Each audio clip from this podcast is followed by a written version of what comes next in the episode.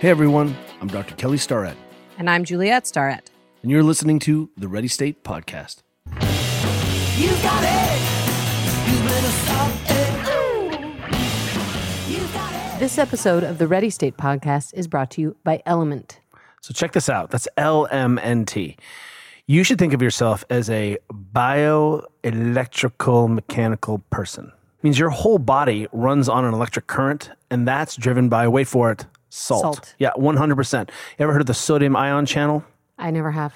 Well, that's how the whole system works, how your nervous system works. So it's not an accident that there was this thing called the salt trade, the salt routes. That person is worth their salt. I wonder where that comes from. You know where it comes from? Salt. Yeah. We used to have people show up at the gym and they were sucking, and we would give them a little bit of salt underneath their tongue, and they would come back to life like Lazarus. You also know that feeling at like four in the afternoon when you're at work and you think you need a cappuccino or a bunch of chocolate? Maybe what you really need is actually salt You need salty chocolate. and like super tasty salt. Yeah. The kids at Element have created, I think, is like the salt lick for humans, but in like less weird deer form. There's not like a block. Our daughters have been experimenting with this, and I actually I think you should do it too. Before a big workout effort, go ahead and just pound some salt. Get some LMNT in a glass of water, eight ounce. It, can be strong. You don't have to drink a gallon of water to make this thing work. And I guarantee you, you're going to feel better and perform better. And we also literally eat at least one packet of Element a day. We love it so much Yeah. in our household. We're literally drinking it every day.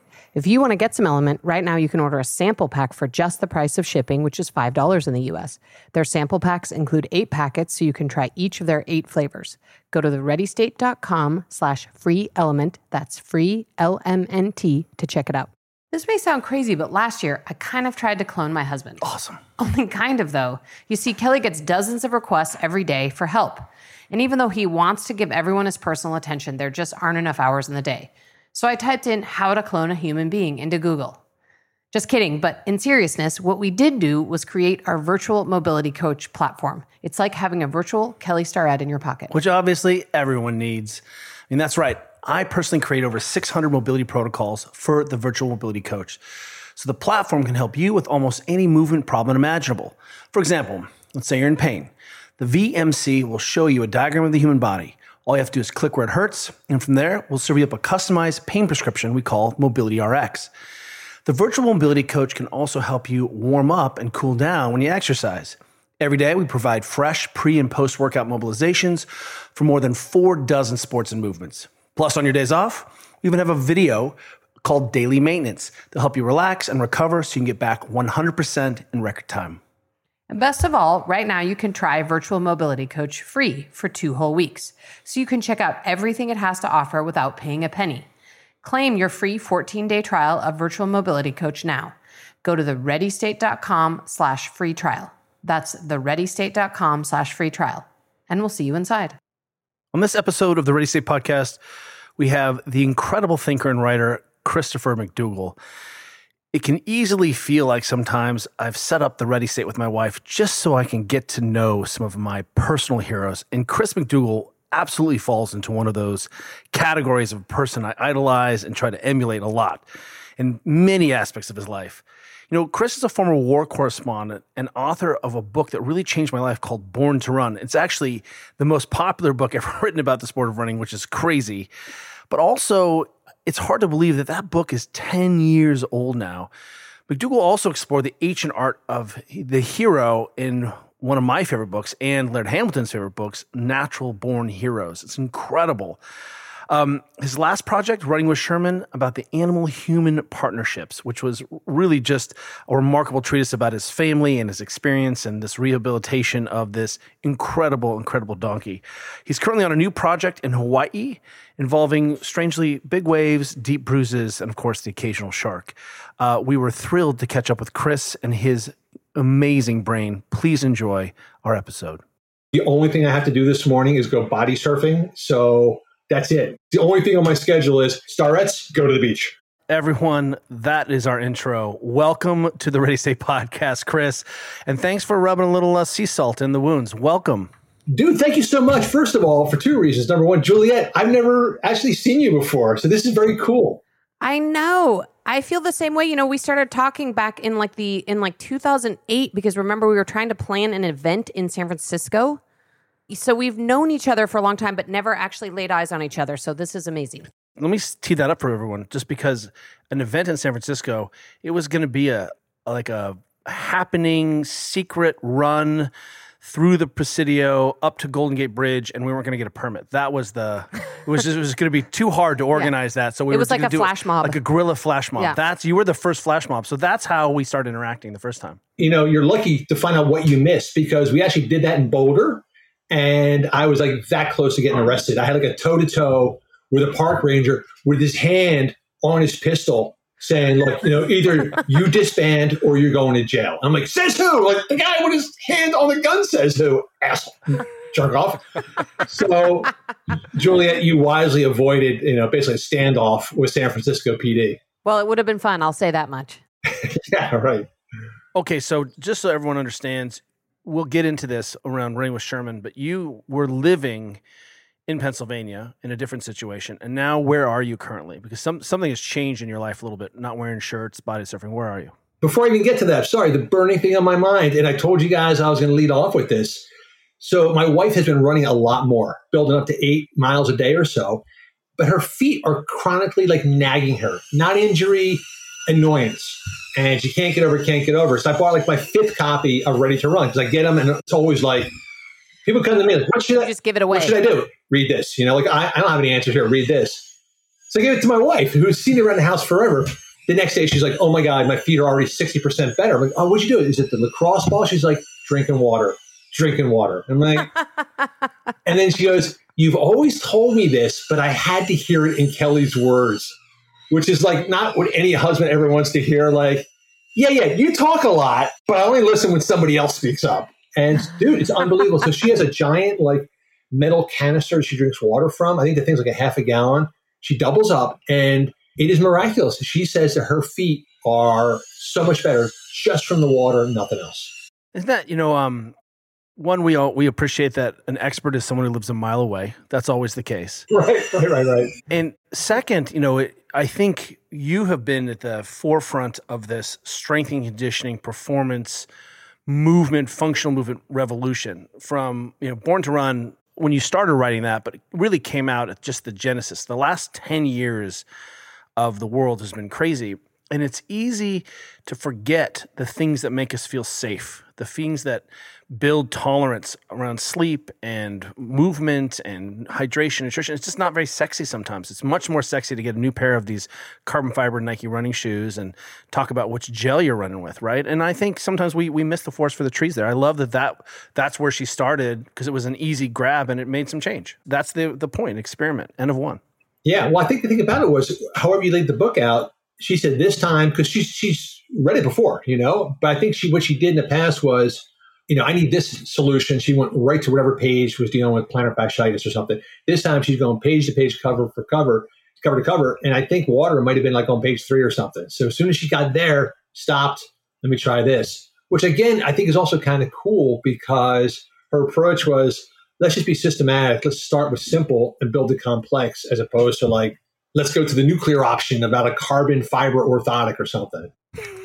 anyway, man, way to go. She- It's so amazing that she was able to, you know, I think often sometimes a simple solution is the solution, but everybody thinks they have to go to the nuclear option. So it's, I love that story. Thank you so much. there's a there's a person I'm kind of obsessed with right now, Ivan Illich, and he was a writer about sort of medical processes, and he really takes this view that we have injected the need to see a doctor into our lives for things that should not ever need to see a doctor for. Right? There's like we have completely just handed over our agency. And I'm not saying, look, I'm a big fan of physicians, obviously, but you know, there are some things here that we have lost the curation and narrative about how to take care of ourselves as humans. And I think, you know, for those people who don't know, our book, Ready to Run, is full homage to Born to Run because it's that important a book. And I think as a way of starting this conversation more fo- formally, your books have been about the systems and about how robust and durable people are without this preciousness around how tolerant and how extraordinary people are.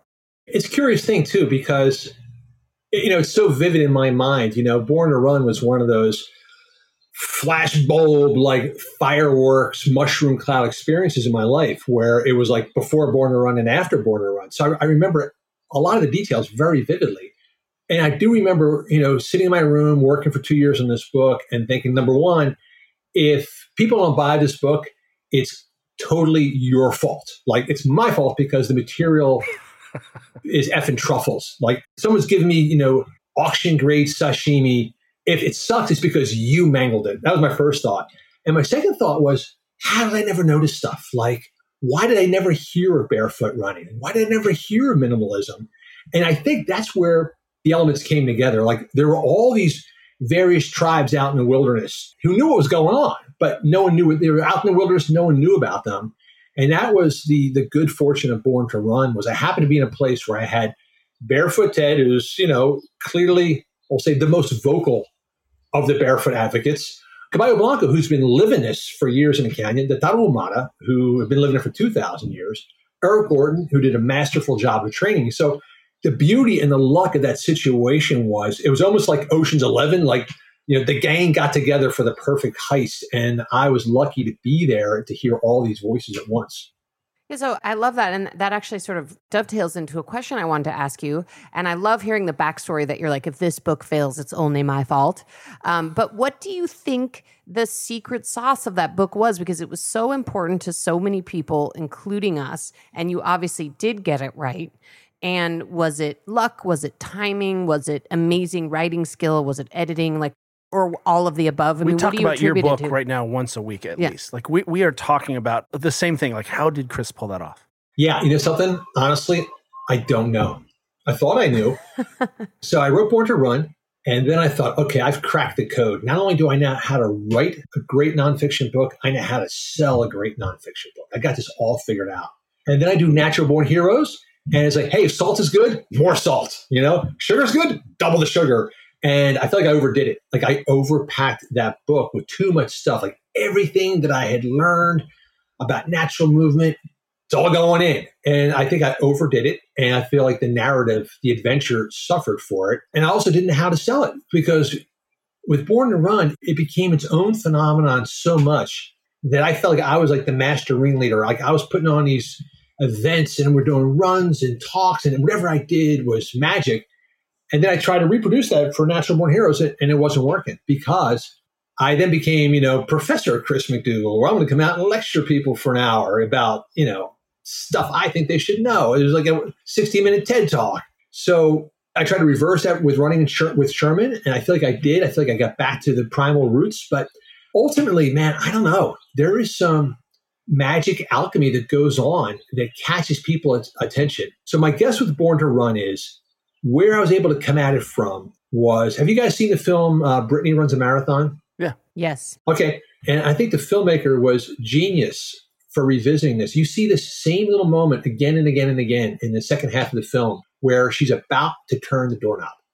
And she's like, I don't know, dude, I'm wearing like gray champion sweats. I got my Chuckies on my feet. I'm not a runner. And she pauses and she's looking at that doorknob, trying to get up the stones to turn the knob. And we see that one image again and again and again. I thought, that's the Born to Run audience right there. People who are afraid to try, and they just need a little bit of push to turn the knob. And so I think Born to Run spoke to those people. Yeah, I mean, it was so impressive. You know, it could have such been a little niche book for you know this like very niche athletic population, and it just blew up and went so far beyond. I mean, it's cast such a wide net. It's just amazing, And- amazing. As a personal story, the way you reflected with your wife's experience for a book, I was a heel striker my whole life and had knee pain running. I could sprint. Interesting. Didn't run, didn't heel strike during sprinting because I was sprinting. I could do all of these other things. I was working with uh, a running coach who was a good friend, Brian McKenzie, who had taught me how to run. I knew Romanov. I was doing these drills, but it wasn't until I read Born to Run, I literally put it down. I went outside and I was like, oh. And I tried running and I was like, this is what they meant. And it was a description that you had where I learned to run. And then that year, I went and ran an ultramarathon thanks to you. Interesting, because I would have supposed that you would have worked out all the schematics and the science first and then applied it as opposed to like, oh, here's a here's a fun story. Let's go. You know, like it doesn't seem like you. You would you would have had it all whiteboarded out, you know? I was doing all the technical stuff. The story was the pin. And what's so great, uh, it's interesting that you felt like Natural Born Heroes was so different because that ended up being a favorite book for so many people. L- Laird Hamilton was the one who said to us, "Have you read my favorite, one of my favorite books of all time?" And this is the favorite book. And I was like, "Oh, Chris's book? I can't believe I, you know, hadn't seen that." And it really is such a page turner. And what's cool about that for you is that we have some friends who have discovered maffetone through that book and you really have led a lot of people tangentially i don't think it had the same sort of immediate hot fire nuclear reaction but that was a slow burn and we have handed out so many copies of that book Thank you. You know, it's funny because here in Hawaii, there's a lot of military here. And I'll constantly bump into a guy and be chatting with them. And he's like, hey, by the way, man, I got buddies who are Navy SEALs. Like, it's all they talk about is natural born heroes. They're obsessed with it. So I think there's like a little subculture out there. I like the fact that you and I are also driving each other's sales. Like I'm handing out copies of Ready to Run and Supple Leopard all over the place. You're doing Born to Run, Natural Born Heroes. But dude, you guys had the same situation with Supple Leopard. Like that took off like a freaking skyrocket. And I mean, did you anticipate that? It was the only thing of its kind, but yeah it seemed like it was targeted to specialists. And yet I feel like everybody bought it. Yeah, it went way beyond that. I mean, we had no idea. We thought for sure it would be like some physical therapists and CrossFit coaches who would buy that book. And it was, you know, I mean, as you know, it's a like $65 or $69 textbook Yeah. that's very dense. So, no, we had no idea. Like you, I think it was a variety of factors. And some of that is probably just plain luck and timing, so having nothing to do with us. personally, I also keep buying that book and gifting it, and then think, okay, I'm, I'm bulletproof for life now, and then I'll get a little bit of tendinosis or I sprain my ankle playing basketball. I'm like, oh shit, I got to kick out another 65 bucks. hey you can call me i know a guy yeah, but you guys got the voodoo strap figured out, and like I haven't seen anybody else make it that clear and that pointed. And I'm like, how do you do that again? Like I thought I know it. So yeah, I'm driving that sales list for you too.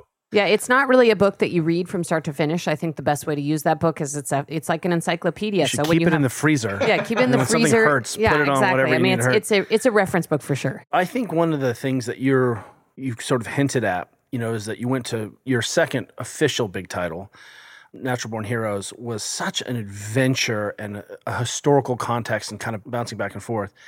Your last book, which you I got an advance copy, I got a galley copy of that book. And then as I was reading it, I literally was live texting you as I was like crying on the airplane. And you're like, dude, you're live tweeting this book to me. It- Running with Sherman really brought you and your family and the context that humanized this total adventure. And I hope whatever you're working on next, you do the same thing. But I think that tees up for your experience. You were in this, you should tell us where you were a little bit because I want people to go out and find this because this book particularly has been interesting in the pandemic where people have rediscovered their relationship to animals, right? They've rediscovered their need. As you were talking, I was thinking to myself, that would actually be the greatest blurb of all time. Like, only have one blurb. We have one guy live tweeting you from a plane, chapter by chapter. Like, that's the blurb in the back of the book. You know, like, holy shit, can't believe it. You know, he died. I but, you know, so that would be really cool. So, yeah, let, let me give you the background then. Yeah, I mean, just to add to that really quick, Chris, I mean, I would love if you could just share sort of the backstory of running with Sherman and add one quick thing, which is, you know, we are gigantic fans of all of your books, but I have to say, Kelly talks about running with Sherman so much. And it actually really sort of changed our feeling in our relationship, even just with like our house pets. So I, if you could tell everybody this, the backstory of that book and a little bit about it, that would be awesome. It's such a great story. It's interesting. I, I'm making connections here between Kelly and I because I have a feeling we probably have similar emotions, you know, and we're at the stage in our lives where expressing them, being comfortable with them is kind of a new thing. And that's probably why I spoke to you too, because we were probably both hitting that, like, right, you know, that, that plateau. I don't want to stop you, but Kelly actually and I have this ongoing joke now because I'm like, oh, are you feeling a feeling, baby? Like, are you feeling that thing? It's called a feeling. Oh, Yeah. So you're you're exactly right, Chris. You're I call exactly being, right. Uh, I think it's technically it's being vulnerable. well, whatever. It's feeling a feeling. Feeling, feeling. we call that the V word. We don't even say it in my household. my daughter loves shows like The Bachelor. And as soon as somebody starts crying, I'm like, ah, I'm going to go get some chips or something. She's like, oh, yeah. Oh, he's showing an emotion. You got to leave the room. Yeah, he's whinging. Okay. So here's the background that led to that. So, yeah, I mean, I came out of Italian Irish family from South Philadelphia, West Philadelphia, typical upbringing, which is like, you got in trouble, you cried to complain, you got double the punishment. So you learn, you know, kind of shut up and just take your licking and move on. I was an overseas correspondent for a bunch of years for the Associated Press. So you're kind of bouncing around a lot in high pressure situations. Uh, the breaking point for me was actually covering the uh, massacres in Rwanda, um, which for a long time I just didn't, didn't want to address. I didn't want to get into it at all because you just see a part of people that reflects back on you. You second guess your own reactions. Was I compassionate enough? Did I do enough? Uh, it just a whole swirl of second guessing goes on after an experience like that that is not comfortable. And most of all, it just makes you look around at the people around you and think of them as like less. Uh, I think when you see the way it was unusual being in a situation where suddenly there is no safe zone. Like, you know, we go through life and you kind of assume that everything's kind of okay. You're like, hey, I'm in trouble, call the cops. You know, I get a flat tire, someone will probably pull over and help me. But then you're in a situation, and it's curious because we're kind of in that in America now, where it's this horrible every man for himself. I don't care if I lie. I don't care if I cheat. I don't care if I'm cruel as long as I win, which to me was kind of not part of my upbringing. There was sort of a code that, yeah, you'll push, but you won't overstep. You know, you won't take advantage of the vulnerable. And then you're in a situation where they do it to such an extreme where children are, let's just say to such an extreme. So after that, I decided I need to step away, uh, moved back to Pennsylvania and started to do magazine freelancing in Philly, where I knew a lot of people. It's where I grew up. I had a lot of opportunities for stories. So it was a great feeding ground for me to pitch stories. But then when my wife and I had our first child, it was kind of cool being in Philly, but you know, we wanted this kid to be running around like in a yard, like barefoot and stuff. So we just went like full extreme the other way. We went from downtown Philadelphia, you know, literally like blocks from City Hall to a place called Peach Bottom, Pennsylvania, which, you know, you got to like zoom in pretty hard on Google Maps to even find Peach Bottom.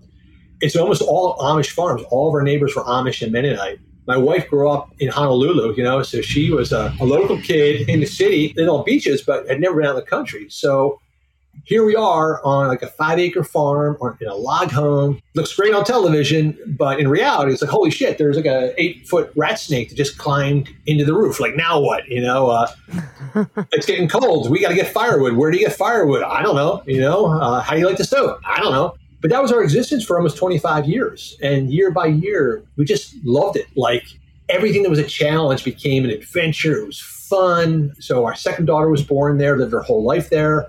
And then gradually we just started to bring in animals. My wife discovered that she's lactose intolerant, but she can handle sheep and goat milk. That was one of the uh, lessons from our Amish neighbors. Uh, anyone who's lactose intolerant, they just raise a sheep or raise a goat. So we began raising sheep and goats and chicken and geese and ducks. And then this sort of led us to the whole sort of click over point with Sherman. Taking care of a sheep is pretty easy. You basically just open the gate, let it eat grass, give it a bucket of water. Sheep is well maintained. But then my daughter got this idea when she was nine. I said, Hey, you know, your birthday's coming up. Like, what do you want? And she goes, a donkey. And a donkey was like a whole different thing. And I'm like, man, there's no way we're getting a donkey. It ain't happening. But I, I knew why she was excited because we had seen this woman one time in the woods on a hike riding a donkey up the trail with like a saddle. And I And donkeys are rad. donkeys are the best, man. Like everything you think you're going to get from a dog, you actually get from a donkey. Plus, they're dogs plus because they're affectionate, they're loyal, they're fun, but you can ride them, you know? So That's so cool. w- we saw this woman on the horseback and it also clicked in my mind like donkeys are kid sized. Like donkeys are like kid sized horses. So I think in my nine year old's mind, like, man, a horse is a freaking, you know, dinosaur, but a donkey. And that was what led us to Sherman. We're like, all right, let's let's see if we can get this kid a, uh, a donkey. And, and off we went. And where did you find Sherman? Like, how do you even go about find? I mean, I realize I'm not living in Amish country. Maybe that's obvious, but if you're not, like, how do you go obtain a donkey? No, no, there, there is no question you can ask Juliet. It's not the same question I asked because, again, we're, we're newcomers to this world. And if you think you know it all, you got a lesson coming. So I did the same thing. Like, hey, where do you get a donkey? And people were like, not here, not in Pennsylvania, maybe, you know, Colorado, because they're, they're mountain animals. You know, they're not working farm animals on the East Coast. So I'm asking around, asking around. People are giving me the hairy eyeball, like, dude, you're, you're so not from here. That's the way it went for a while until one of my neighbors I kind of knew sort of third hand came by the house one day and he said, uh, Hey, yeah, I heard you're looking for a donkey. We have someone in our church, he's Mennonite. Uh, he has, we have someone in our church that has a donkey we need to get it out of his hands. He's a hoarder, and we need to fix this situation. And that's one thing I, I really love about the Amish and the Mennonites. They seem extremist, but they, they genuinely like walk the talk. So by church, he doesn't necessarily mean like you know where we go to the building. His church means his community, his brothers and sisters in that community. And if someone needs help, it's the entire community's responsibility to help them out. And so they knew this guy was a hoarder. He was spending more on animal feed than he was spending on his family. The family was impoverished. And I'm like, man, sounds like a win all around, you know? Uh, this guy, right? So easy. Easy. Free donkey. This guy's not spending on feed. Everybody wins. And so me and the kids get in the truck and we're following Wes out to this guy's house. We're excited. We're like, yeah, man, we're going to call it what? Skull Crusher. Like, no, Zorro. Like, it's actually not bad. We get to the house, we go back to the barn, and we walk in the barn. And like, as soon as you walk in, man, this is like pure Addams family. Like, your heart starts to sink. Like, this is really gloomy. This can't be good. We're walking through muck inside the barn. It's like over our boot tops. We're looking around like, I don't see any donkey. And then we look in the back of this one stall, like in like this literal dungeon. And his thing is like mucking through like knee deep rotten straw and mud. Oh. And it just looks like death. Oh my God. Like that's my kid's birthday present. And my daughters were just right? Hey, happy birthday. So, but my daughters were just like dumbstruck. The three of us are just staring at this thing. And my first thought was like, okay, well, this is not our donkey. But then my second thought was like, we're definitely we're not leaving it here. Like it's coming out of here. And that was it. So we we told Wes, um, yeah, tell tell this guy we'll take it. So he, he pulls the guy aside, and then the guy's like, nah, I'm not so sure. I don't think so. And I'm like telling Wes, dude, you can tell him whatever you want, but there is no way that donkey is staying here. It's coming out. Either you let him out or we're calling the cops, but he's coming out. Wes talks to the guy, and, and I love this. So, you know, Wes is, is a truly good person. He's honest in the way that none of the rest of us are. Like, he will tell you the truth kindly, no matter what it is. But now he's going to talk to this guy who is mentally imbalanced. Truth ain't going to work. So Wes comes up with, I thought, the most flexible version of the truth. He says to this guy, Hey, here's what we're going to do. Chris is going to take the donkey just for two years.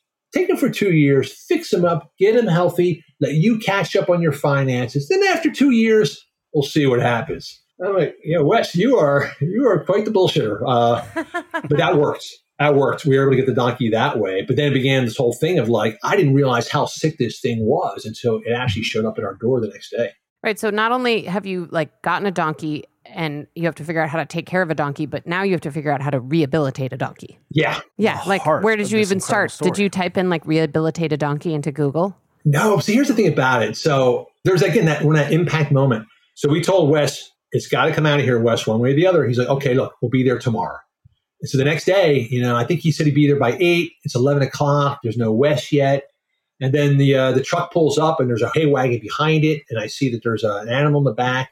He opens up the gate, and then we look in the back and realize, oh shit, this thing can't walk. Like its hooves were so overgrown, they looked like sleigh runners. You know, they're like like uh, diving fins. And this thing's kind of splayed out on these long, like curled up hooves. I'm like, what the hell? So uh, we managed to kind of ease it off, sort of carry it off. And then as we're doing this, my, my mind is racing, like, what do we do? Like, what's the next step here? And in my mind, I thought, I only know one person with a donkey. It was that lady in the woods. I don't know who she is. I don't know her name. So we get her off the donkey, off the truck. Wes leaves, and I go inside and I call another neighbor. I say, hey, you know, we saw this woman in the woods riding a donkey, like, and that's as far as I had to go. Like, oh yeah, yeah, sure. You want you want Lori? Yeah, she's right around the corner. Like, apparently in farm country, if you're a woman riding a donkey in the woods, like everybody knows who you are. You know, so Seems reasonable. she was a donkey woman. So yeah, they gave me her number, and that was it. Gave her a call. She was over there like in a heartbeat, and then just like this became her personal rehabilitation project. She just dug right in. Well, Juliet and I were in New York not so long ago, before the pandemic, with our kids. What we noticed was that there was a culture of people who had dogs, and they would bring their dog to the hotel, and the dog ended up being a surrogate reason to interact. That people had, uh, it was like a, a connection where people could talk about dogs, or you could reach the dog, and people were just looking for interaction and connection. And I just, I'm sort of struck by this animal suddenly just mobilizes an entire community around it and suddenly you're making connections around it. And the way you act there's a story you talk about in the book i think is so important because i think in context of covid and people getting so many dogs and feeling self-soothing you kind of pondered why you thought amish people were still using horses. Do you remember that story while they were still would you talk about that what you kind of rationed out there? Yeah, although I'm really intrigued by your observation too, I never thought of that. Uh, I have a friend, Alexandra Horowitz. She is a psychologist who specializes in, in canine thinking. She actually wrote a book called "What What a Dog Thinks," and she did a column for the New York Times once where she just kind of eavesdropped, like at the dog park, to like what people were saying to their dogs. And it was actually pretty humorous. He's like it was conversations like, "Billy, if you do it again, you're not going to get. Tr- I told you, you know." but I think what's interesting is you're making me think. I wonder if those conversations were not designed to be overheard. You know that you're opening my eyes to the fact that maybe people get a dog so that that becomes an access point to them from, from other people. And I wonder if a dog is also not a way for you to air things that you actually kind of want people to hear and respond to. But in New York, you can't just say to somebody like, "I have a problem." So anyways, it's very interesting Yeah. they become this yeah this this avenue to contact but to your point so you know it's funny. When i first moved out to amish country from philly and every once in a while I'd go back to the city. I was working at philadelphia magazine then. Uh, i would go back and people would talk to me about the amish. They're like oh yeah man they're so cruel to their animals. So i'm like really? Like, I, I don't say it. Oh yeah yeah they beat their horses to death. You know we saw it on something. I was, really? I, again i've never seen this. I thought okay well you know maybe i'm new. Maybe these people in Philly know more about my neighbors than I do, even though I see them every day, but maybe I'm missing something. And it took a while before I could definitively say they were dead wrong. And, and the catalyst moment was I bumped into a guy, we were picking up a ram that we were borrowing. We got to this guy's farm, an Amish guy, and he had a bunch of uh, used split rail fence just lying in a pile. And I said, Hey, man, can I buy that from you? And he gave me a great deal on used split rail, which is super expensive stuff it was hundreds of rails. So I had to make a lot of trips in my truck every morning for like a week. And every day I went the same time. I would go at six in the morning because I wanted to be off the road before the cops were out because this is like an unsafe, uh, unsafe load. So I would go six in the morning, load up a bunch of fence rail, and then and drive it home. And every day I went there, this guy was in the same spot, cup of coffee, elbows on the side of the fence, sipping his coffee, just looking at his horses. Sun's coming up, looking at his horses. And I started to chat with him every morning when I came by. And he goes, I just love this. I just love watching them. And that's when it clicked this conception that people have that if you make an animal work, you are therefore abusive was really misguided. This man loved and respected his work animals the way he loved and respected his work mates in the shop. He treated them well. He admired and respected it. And I think for him, it was a moment of Zen where he is connecting and it was bringing him peace. And that's when the wheels began to turn in my mind of like, it's so easy to marginalize a group like the Amish, like, ah, you know, those old throwback dudes in their in their black pants and their long dresses. But then you start to dig in a little bit and you realize, huh, there's a culture in America that has 3% obesity, that is nonviolent, that uh, has almost no crime rate, has only one recorded homicide in their entire history in the United States, that has close, cohesive families, that does not burn fossil fuels. Like, hey, they sound great. Who are those guys? They're the Amish. And I started thinking, you know what? Again, we think that we can outsmart the world. You know, we'll, we're we're SpaceX, man. We're, we're going to Mars. And like, the Amish, like, well, dude, we got a pretty nice place right here if you just don't mess it up. you know, Juliet and I are really struggling or, or wrapping our heads around sort of this gigantic environment organism sort of Mismatch. mismatch. Mismatch. Right. I think, is that a Lieberman term? That's a Lieberman term. And you know what we're seeing is that people have just moved so far away from what it means foundationally to be human: sleep, walk, have good relationships, eat, Interact with animals. eat food, and I feel like one of the missing pieces for you. it- It's interesting because it's. I'll talk about in a second. It's come up with some other things, but this interaction with animals. I think it was you who said E.O. Wilson noted that it was going against our evolutionary psychology not to be with an animal. Is that right? Yeah, I think the myopia we get is that whatever we're doing in 2021 is the best. You know, like we've progressed always upward. And then you think, no, actually, and E.O. Wilson was a guy, yeah, maybe you should circle back a little bit because a lot of times speeding forward, you leave stuff behind you that you actually really need. And, you know, what he pointed out was that for the overwhelming majority of human existence, up until the internal combustion engine became a form of transportation, which is very, very recent. You know, it's only in the past, like, you know, say 100 years that cars became pretty universal. Prior to that, you always use animals for transportation. You could never travel too far from your source of food because there was no way, there were no trucks. You couldn't get the food there. So you lived close to animals for both meat and for eggs and also uh, for, for farming. And there's, you know, the idea of raising animals and raising crops were hand in hand. You know, you fertilized your soil with the animal waste. So you lived near animals. Animals were your companions. They were your transportation. And if you did not live near animals and understand them, then you were basically in trouble. You would not live very long. So for years, so when you think about it, you know, I, I love the hypothesis that, you know, the first humans who domesticated cats and dogs really depended on them. Like, you know, it wasn't like we were the strong ones. We weren't like, you know, Conan bringing in the pet wolf. Like, no, the wolf had everything figured out. Like, the wolf didn't need us at all. Wolf's doing fine out there. We were lucky that the wolf decided, hey, you know what? Let's take pity on these like naked bipedal, you know, weaklings. Apes. Yeah, these yeah, who are wandering around chasing the deer and getting nowhere. Let, let's partner up with them. Because if we'd not partnered up with wolves, who became our early trackers, our nighttime security, our best hunters, um, if we hadn't partnered up, up with them, human history might have taken a much more sort of tragic trajectory. I was just in Zimbabwe last week, and uh, I was on this as one He was does. on a fantasy man I was kayaking on a trip, fan- Chris. fantasy man kayaking trip.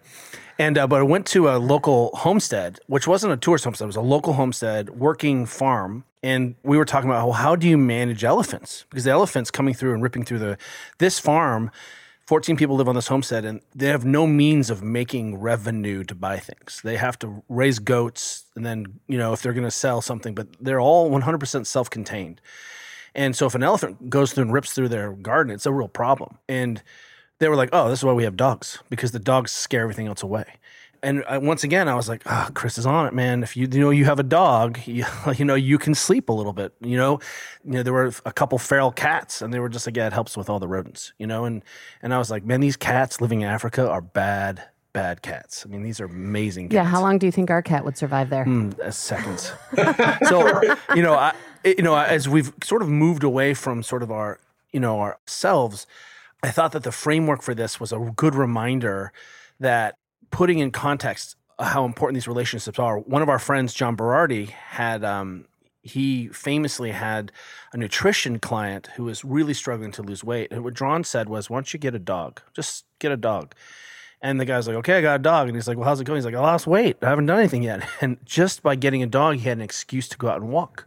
He had an excuse to see his neighbors. He had an excuse to just leave the house. And sometimes, you know, it just can be that circuit. And I think you tied so many aspects of that together.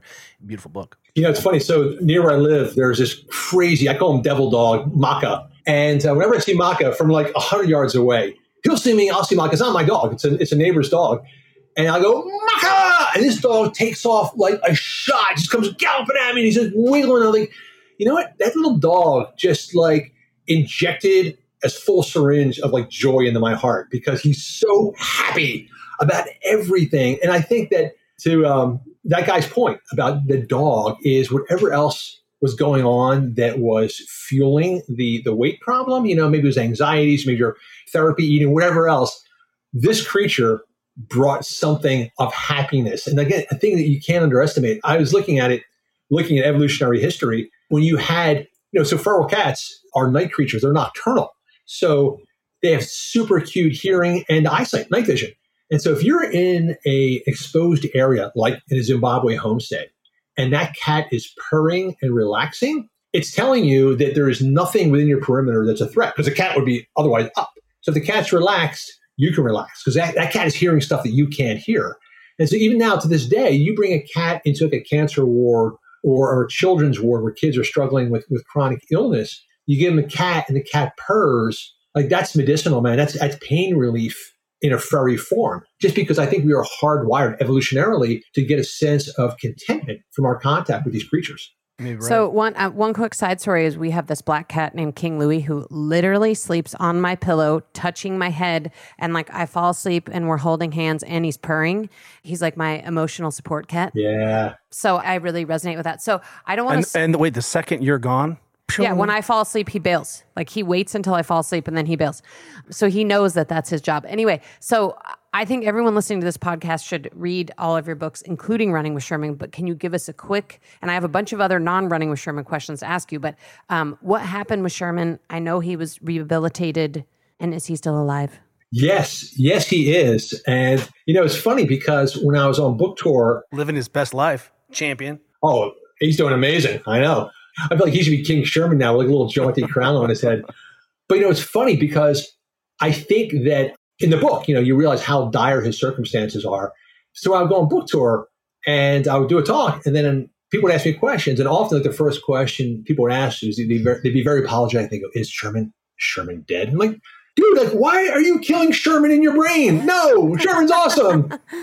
Our COVID story was, as much as I like living among the Amish, they are also not the best about masking, distancing, and vaccinating. So when when the stuff started coming down um, during those first few months of COVID, I'm like, you know what? We live 30 miles from the nearest hospital, surrounded by people who don't drive. If they get sick, my phone's going to ring. Can you take our sick grandmother to the hospital? If we get sick, there's no one to take us to the hospital. And I thought, man, we should really get out of here for a while. And I thought, you know what? My wife's been trying to go back to Hawaii for 25 years. This is where she grew up. This might be the moment. So, like that, in six weeks, man, we just bugged out. So, our first question was, well, what are we going to do with the animals? Like, we got to rehome them. So, we call our farrier, Leslie, this, like, you know, saint of a woman who trims the donkey's hooves. And I said, Leslie, do you know anybody that you totally trust who can take three donkeys? Because we're not separating them. And she's like, Yeah, this guy. Like, I'll take him. She's got a 150 acre farm. She had five other donkeys. Like, can you handle three more donkeys? She's like, Dude, I can handle a freaking circus. So she brought in the three animals, and they're looking around like, Wait, we just upgraded from five crappy acres behind McDougall's house to 150 with heated stalls and heated water. So Sherman basically gave me the hoof and said, All right, dude, you know, smell you later. So that's where they are now. The three of them are together, uh, tromping around, having a good time. We gave the sheep to my daughter's best friend, goats to an Amish neighbor, cats to an Amish neighbor. And then in a matter of six weeks, we sold the farm and, and headed for Hawaii. There's a side note of running with Sherman that I want to just brush up on. You do such a wonderful job of, of like having an adventure in your books. Like they're all about you sort of having an adventure. You, your whole family comes on with this one. Ultimately, without giving the whole story away, there's a big running race in Leadville. Can you talk about what that is and how Sherman ran that race? Yeah. So, you know, this woman, Tanya, our savior from the woods, you know, who rides around horseback. And I think you have the mental image. Anyone who's real, willing to ride through the woods on a donkey in Pennsylvania is a pretty tough customer. You know, she's pretty sweet, but you, you don't mess around with Tanya. And Tanya's the one that kind of just bullied me into like, you better find this animal a job. You can't just stick him out in the field with a bow on his tail. He needs a purpose. I'm like, oh, all right, Tanya. and I'm like, well, what, what purpose? Like, what job? I don't have a job for a donkey. But I did remember the burro races in Colorado. And what, what I love about this is, I think at first blush, you look at burro races and you think, okay, here's another little novelty, you know, goofy little thing. But actually, this, this race is to me like the purest expression of an animal human partnership because you're not going to make a donkey do anything. Either you understand the donkey and he's on your team or you're done. He ain't going. There's a reason Mary rode a donkey into Bethlehem and not a horse. Exactly. You know what? Exactly. She knew she's heading into a firestorm. She wanted a donkey underneath her. But, but there's, there's actually something about that, though, too, is donkeys have that reputation throughout history, throughout mythology stubborn but reliable. If a donkey signs on, you know you're safe. A horse will do whatever you tell it. A donkey has got to be down with the donkey's got to sign off first before you make you know any forward progress. So the old prospectors knew this. Like when the when the prospectors went into the mountains, they didn't want a horse because you could force a horse to do something stupid. Um, but a donkey, if you're on a pass and the, the footing is tricky, the donkey will sniff it out. And if it's not safe for the donkey, the donkey will just stop. No matter how much you smack, he's like, I ain't doing it. So these burro races are throwbacks to the old prospector tradition of running alongside your donkey. When you, when you would strike a claim in the mountains, you'd run into town, register the claim, it was yours. So to this day, people will run races of 15 to 29 miles side by side with a donkey. So, you know, if it's a Sunday morning and it's a race, and you want to run a donkey to run 29 miles, like you better hope that the donkey did not have other plans for the day. Otherwise, he don't care it's a race. You know, he ain't going. But these guys, these these people who do this to this day, are not only superb mountain athletes. I mean, these are banging out like three hour and 20 minute marathons at 12,000 feet. They're great athletes. But beyond that, they've invested years of training and working with the animals so that you watch the best burro race. There's a woman named Barb Dolan. You watch her, and this is like a full on partner. This is like, you know, two paddlers in a kayak and are just totally in sync. Barb barely even, touch. she'll make a little noise and Donkey says, oh, oh, okay, turn right, you know? So I, I, love the fact that not only have they trained their bodies, but they have partnered with these animals to perform this great, great team. And yes, Chris just said the name of the donkey was Barbarian. Just so we're clear. Uh, okay, so Chris, I'm going to take this in a little bit of a different direction. The context is that I just started reading Matthew McConaughey's book Green Lights randomly. I'm like halfway through, and then when I was preparing for this, I was like, oh, Born to Run is being made into movie with Matthew McConaughey. So I would love to hear more about that and how that came about and anything you can tell us about that project because that's cool. Well, Matthew, if you're listening, call me.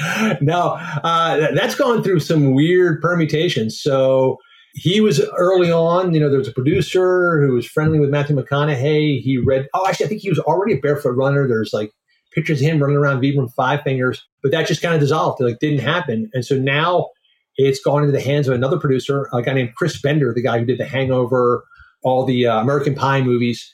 He is a minimalist runner and sort of diehard Born to Run fan. So he's now currently working to turn it into a TV series. But the movie, which would have had, you know, Matthew McConaughey, unfortunately, just never worked out.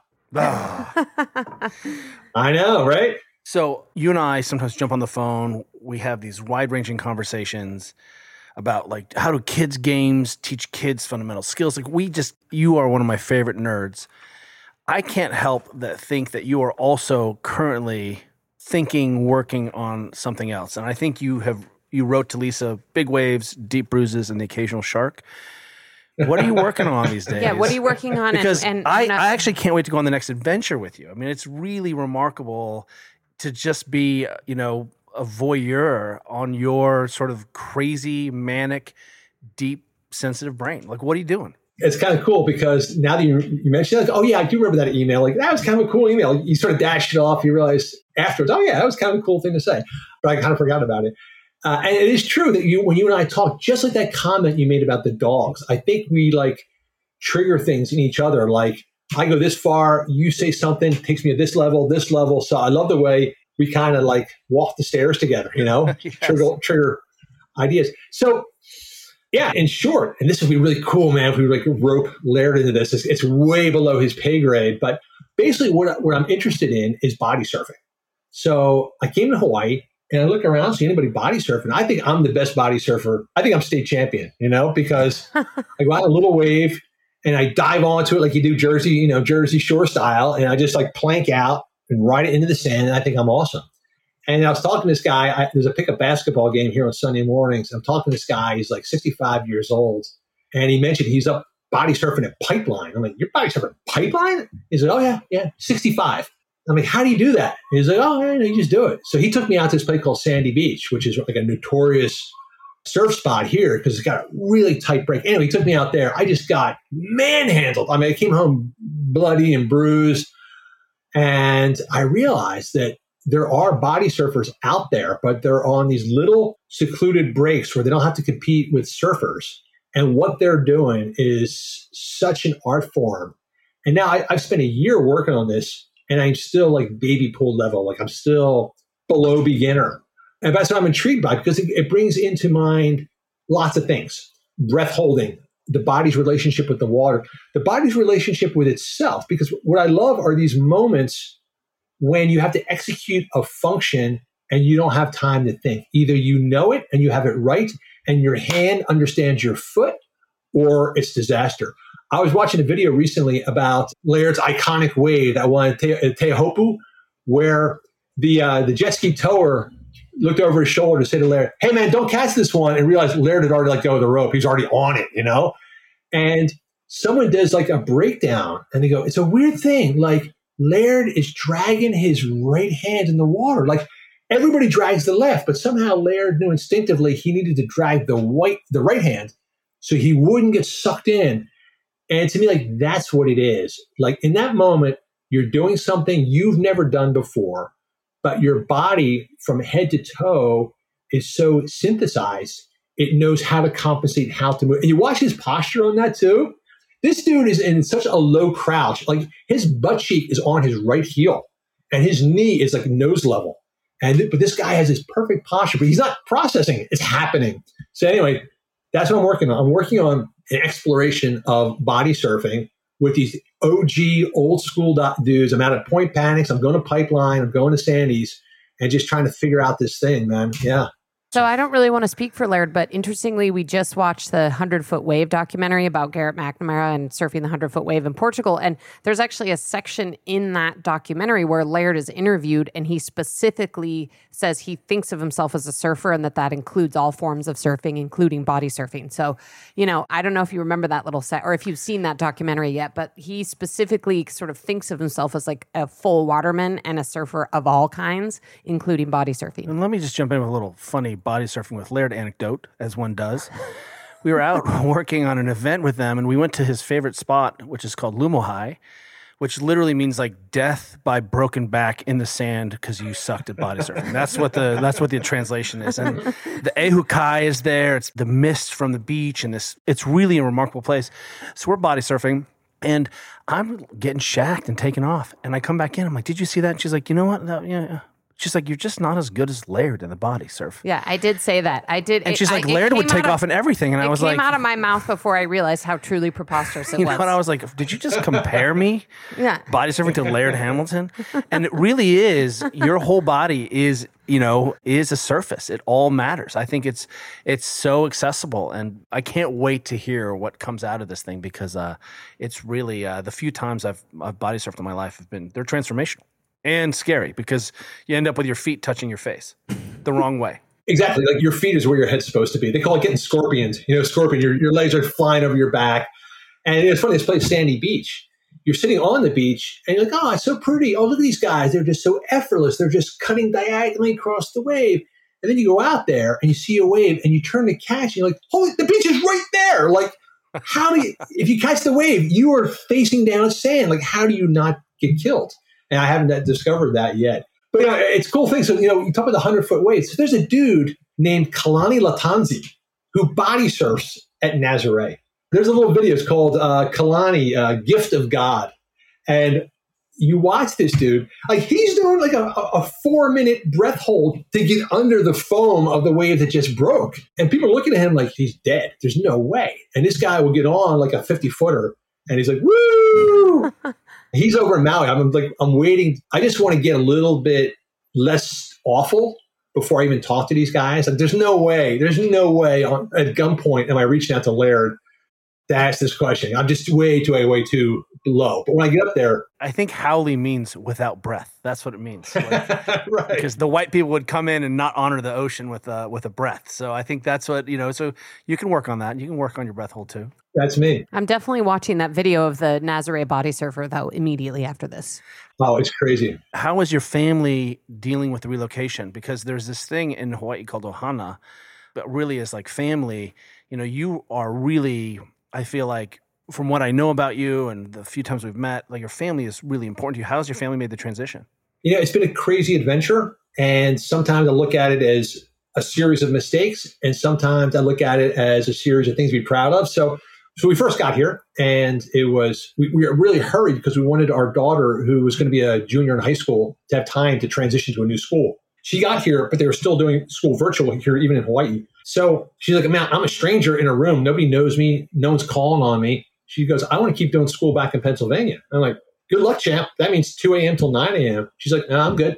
So I said, okay, I'll tell you what, if you're going to soldier it out from 2 a.m. till 9 a.m., if things get safe, we'll find a way for you to go back in person. Thinking this is a pretty safe hand I'm playing because there's no way, there's no way there's going to be a vaccine. It's not going to happen. So she guts it out, man. August until April, 2 a.m. till 9 a.m. And then she's volunteering with this uh, aid organization that she volunteers with from like 9 a.m. till 11. And then she's hitting the beach. I'm like, holy cow. I tried to get up with her a couple nights in a row. I'm like, forget it. You know, you're on your own. So then in April, when thing when we were got vaccinated early on, we were able to get vaccinated here as far back as February. And then we contacted the school, say, hey man, do you guys know any houses to rent? like, yeah, we actually have a house that we rent out to teachers. It's right across the street. And so unfortunately I had to come good on my promise. So we were able last April to go back with my daughter and uh, let her go to school live. But then my wife and I were doing like, you know, rock, paper, scissors, like, well, who's going with her? Like, not me, not me. so right now we're sort of tag teaming it. We're going two months at a time. So my wife did last year was six weeks and I did six weeks and we all came back. So my wife is there right now with my daughter. And then October 14th, she comes back and then I go back over there and then I'll be there until Christmas. So and then my, my oldest daughter took a year off. So she had like the dream gap year. She was working at a coffee shop slash tattoo parlor by day and then surfing all afternoon, just bombing around Oahu in a Jeep looking for surf, surf breaks. So, some ways I feel like, you know, having my daughter go back to school in Pennsylvania, it, it has kind of physically pulled us apart. But I think spiritually it's pulled us together because she did her part and she got the benefit. We made a promise and we, we came good on the promise. It's hard to be apart, but it's great when we come back together. So it's one of those elastic pulls that I feel has really like showed the bond. And it kind of sucks, but in some ways I'm kind of proud. I'm super proud of my daughter. Man, I cannot believe she did that. So yeah, that's where we are now. So right now I'm like living bachelor, sink full of dirty dishes, body surfing all day, eating plain lunch, you know, but two more weeks and then, you know, the Piper comes due. I got to go to Pennsylvania. Amazing. Amazing. Well, Chris, this has been such a pleasure. I feel like we could talk to you for another three hours. Um, but I just want to thank you so much. And if you could just tell our audience where they can find you. Obviously, we'll link to all of your books, Born to Run, Natural Born Heroes, and Running with Sherman. But where else can they find you, follow you, learn more about what you're working on? Yeah, so I got a website, chrismcdougall.com. There's a email center there. You know, I'm kind of iffy about answering questions, a ton of questions about what shoes people should buy, but if there's a genuine heartfelt, you know, I kind of stray away from those. But there's a genuine heartfelt people looking for guidance or advice or a coach, you know, if I can steer them in good direction. Yeah, just look on chrismcdougall.com and and go from there. That's Awesome. the equivalent of me saying, I don't want to talk about why your shoulder hurts. I really love that. I'm going to Yeah. use that a million times. Chris, it is great to see you. We can't wait to get back to Hawaii and, and run into you. Thank you so much, my friend. That was so fun, guys. Thanks a lot.